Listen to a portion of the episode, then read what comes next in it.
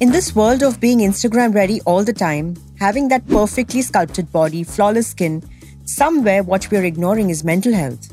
And in today's episode of my podcast, Mind Your Fitness, I'll be talking to you about mental health and nutrition related to it. Hi, I'm Shwetha Bhatia. I'm a registered dietitian, and welcome to my podcast, Mind Your Fitness. So, what is mental health? Going by the official definition, mental health is a state of mental well being that enables people to cope with the stresses of life, realize their abilities, learn well, work well, and contribute to their community. It's an integral component of health and well being that underpins our individual and collective abilities to make decisions, build relationships, and shape the world we live in. Mental health is more than the absence of mental disorders. It includes mental disorders and psychosocial disabilities, as well as other mental states associated with significant distress, impairment in functioning, or risk of self harm. People with mental health conditions are more likely to experience lower levels of mental well being, but this is not always the case. Let's look at some of the determinants of mental health. Individual psychological, environmental, and biological factors such as emotional skills, social determinants, substance use, and genetics can make people more vulnerable to mental health problems. Exposure to unfavorable circumstances from childhood increases people's risk of experiencing mental health conditions. Now that we understand that mental well being and mental disorders can be two separate issues, let's look at the role of nutrients and how they affect our mental states. Coming to mental disorders and nutrients, at the physical level, mental disorders are impairments in the functioning of key areas in the brain, which is also an organ. To name a few, depression, bipolar disorder, schizophrenia, eating disorders, anxiety disorders are the commonly known mental disorders. These states can affect the way we eat and our metabolism. Medical treatment in some cases can additionally cause weight gain. There is increasing evidence regarding the crucial role that diet plays in brain health, particularly in the areas of depression and dementia. Key beneficial nutrients include omega 3 fatty acids, magnesium, calcium, probiotics, and vitamins B1, folic acid, B12, D, and E. One of the risks, at least with the vegan diet and to some extent the vegetarian diet, is the lack of vitamin B12, which is crucial for nerve cells or, as we call them, neurons. The possible mechanisms by which these nutrients may boost brain function include neuronal membrane stabilization and anti inflammatory effects. Studies have explored intermittent fasting to help control bipolar disorder. The low carb and intermittent fasting combination can increase the production of ketones, which are a cleaner fuel source for the brain. Mustard greens, spinach, bell peppers, and all other plant foods contain phytonutrients. Research shows that signaling molecules, which include lycopene and carotenoids, help protect the brain. Other foods include fish, shellfish, eggs, nuts, and dairy. The gut bacteria play a role in psychiatric illnesses, and regulation with probiotic supplements are emerging for treatment, especially for depression. Now, people with depression often have a higher tendency to gain weight. So, fat loss is one of the primary targets in its management. Speaking of food addiction, now food addiction is on its way to becoming a clinical entity in its own right. Currently, it lacks validated treatment protocols and recognition as a clinical diagnosis. But high time it gets clinical recognition and a more formalized management protocol. The American Psychiatric Association does not recognize food addiction as an eating disorder or substance abuse disorder, but their DSM, that is the Diagnostic and Statistical Manual of Mental Disorders criteria, were used as a basis for the creation of the Yale Food Addiction Scale. DSM is the handbook used by healthcare professionals in the United States and much of the world as the authoritative guide to the diagnosis of mental disorders. It enlists the criteria that should be met for diagnosing each of these mental health conditions. The Yale Food Addiction Scale is a validated measurement tool that identifies eating patterns that are similar to behaviors seen in classic areas of addiction. Studies have shown how highly processed and high carb foods meet the same criteria as tobacco for addiction, highlighting their addictive potential. High carb, high fat foods deliver a dopamine high, which is a part of the reward system. This starts the craving, which makes people keep looking for the next sugar hit. Now, let's talk about anxiety more in depth. See, poor nutrition during pregnancy and during a child's developing years can lead to higher anxiety levels during adulthood. Additionally, you must ensure a healthy eating environment for your children. Remember, parents are role models. Some foods that help or make anxiety worse are number one, sugar. Now, people with mood disorders often have poor quality diets that are high in sugar and carbs.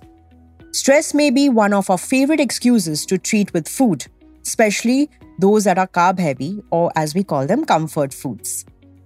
Sugar seems to have addictive properties and can cause anxiety when withdrawn, just as other addictive substances can cause withdrawal symptoms when withheld. Overall, eliminating the high processed sugary foods seems to be beneficial in treating anxiety too. The second one is gluten.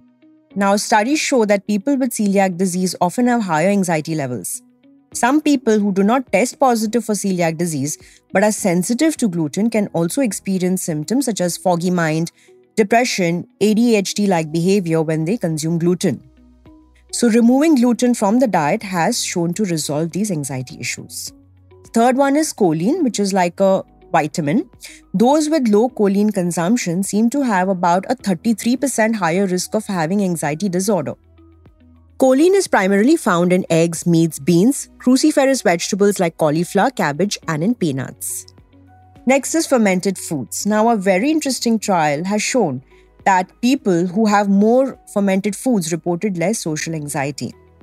Increasing the good gut bacteria seem to influence anxiety as well. Now, these foods can alter some of the circuitry by which we process our emotions. The next one is omega 3. Now, another nutrient that always stands out when it's about food and anxiety are the essential omega 3 fatty acids. Studies done on medical students show a 20% lower level of anxiety when they took omega 3 supplements during their exams. It's not only the components of the diet that affect anxiety. The frequency and regularity of feeding also affect circulating hormones and impact our behavior. Now, there are a number of mediators and hormones and neurotransmitters that are affected by the diet, and therefore they affect our anxiety levels. They are cortisol, insulin, leptin, acetylcholine, serotonin, opioids, and dopamine. High fat diets reduce anxiety levels by altering insulin and acetylcholine levels, while diets high in carbs have more anxiety causing characteristics. Now, let's speak about obesity and mental well being. Pardon me for saying it like it is, but if you are an adult and have allowed yourself to become or remain fat, it is self sabotage right there in capital letters. It involves some level of mental dysfunction either as a diagnosed mental disorder or an altered emotional state, which could be temporary. Now, I know a lot of people who went from losing 50 kgs to regaining 60. See, weight regain is going to happen invariably, and your mental state plays a huge role in fanning it. In turn, the obese state can also trigger mental disorders and make their management worse.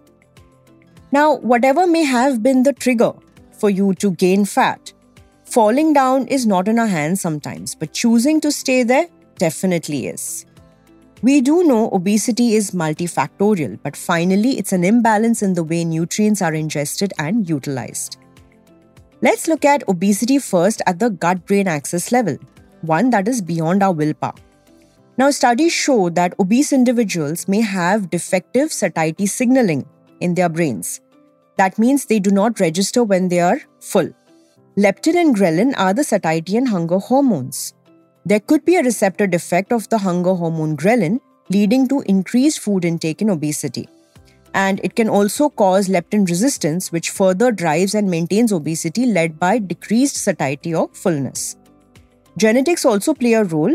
Genes can regulate your hunger, your satiety signals, how your fat cells grow and store fat, how many calories you burn at rest and after eating food. We are quick to blame overeating and weakness of character or a lack of willpower. But not on biological mechanisms like hormone actions, defective satiety signals, and genetics of obese individuals. Now, medical conditions and medications can also be counted as potential triggers. Antidepressants and antipsychotic medications can make you hungrier. Now, these are the non modifiable factors. Coming to modifiable factors, now once you're conscious of the fat gain, it's time to move.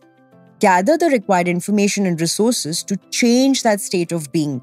Hire professional guidance for your diet and exercise plan and to manage your mental well being through the process. The journey is never linear. You need help to see the other side, and that help will be required time and again. Obese individuals can lack motivation due to disturbed mental and emotional states, but supportive family and friends can really be of help in such cases. And guys, please stop poking fun at people who want to stick to their diet or avoid alcohol at events. You don't know how many battles they've fought to exercise that control. Obesity is a chronic and relapsing disease. Its management requires a multidisciplinary team of qualified doctors, dietitians, certified exercise professionals, and psychologists. A team that can analyze what's happening at the physical and mental level and devise a plan accordingly is required. That's all for today. And before we wrap up, here are my top tips that I follow for a sane mental health. Number one, I exercise regularly. Number two, I meditate daily without fail. Three, I listen to music to regulate my mood. Four, I ensure I sleep well, so no gadgets one and a half hours before bedtime. And five, I watch something funny and use laughter as a means to beat my stress. If you want to reach out to me, you can DM me on my Insta handle, Shwetha underscore Bhatia. You can get this podcast on Apple, BingePod, Spotify, or wherever else you get your podcast from. We come up with a fresh episode every Wednesday.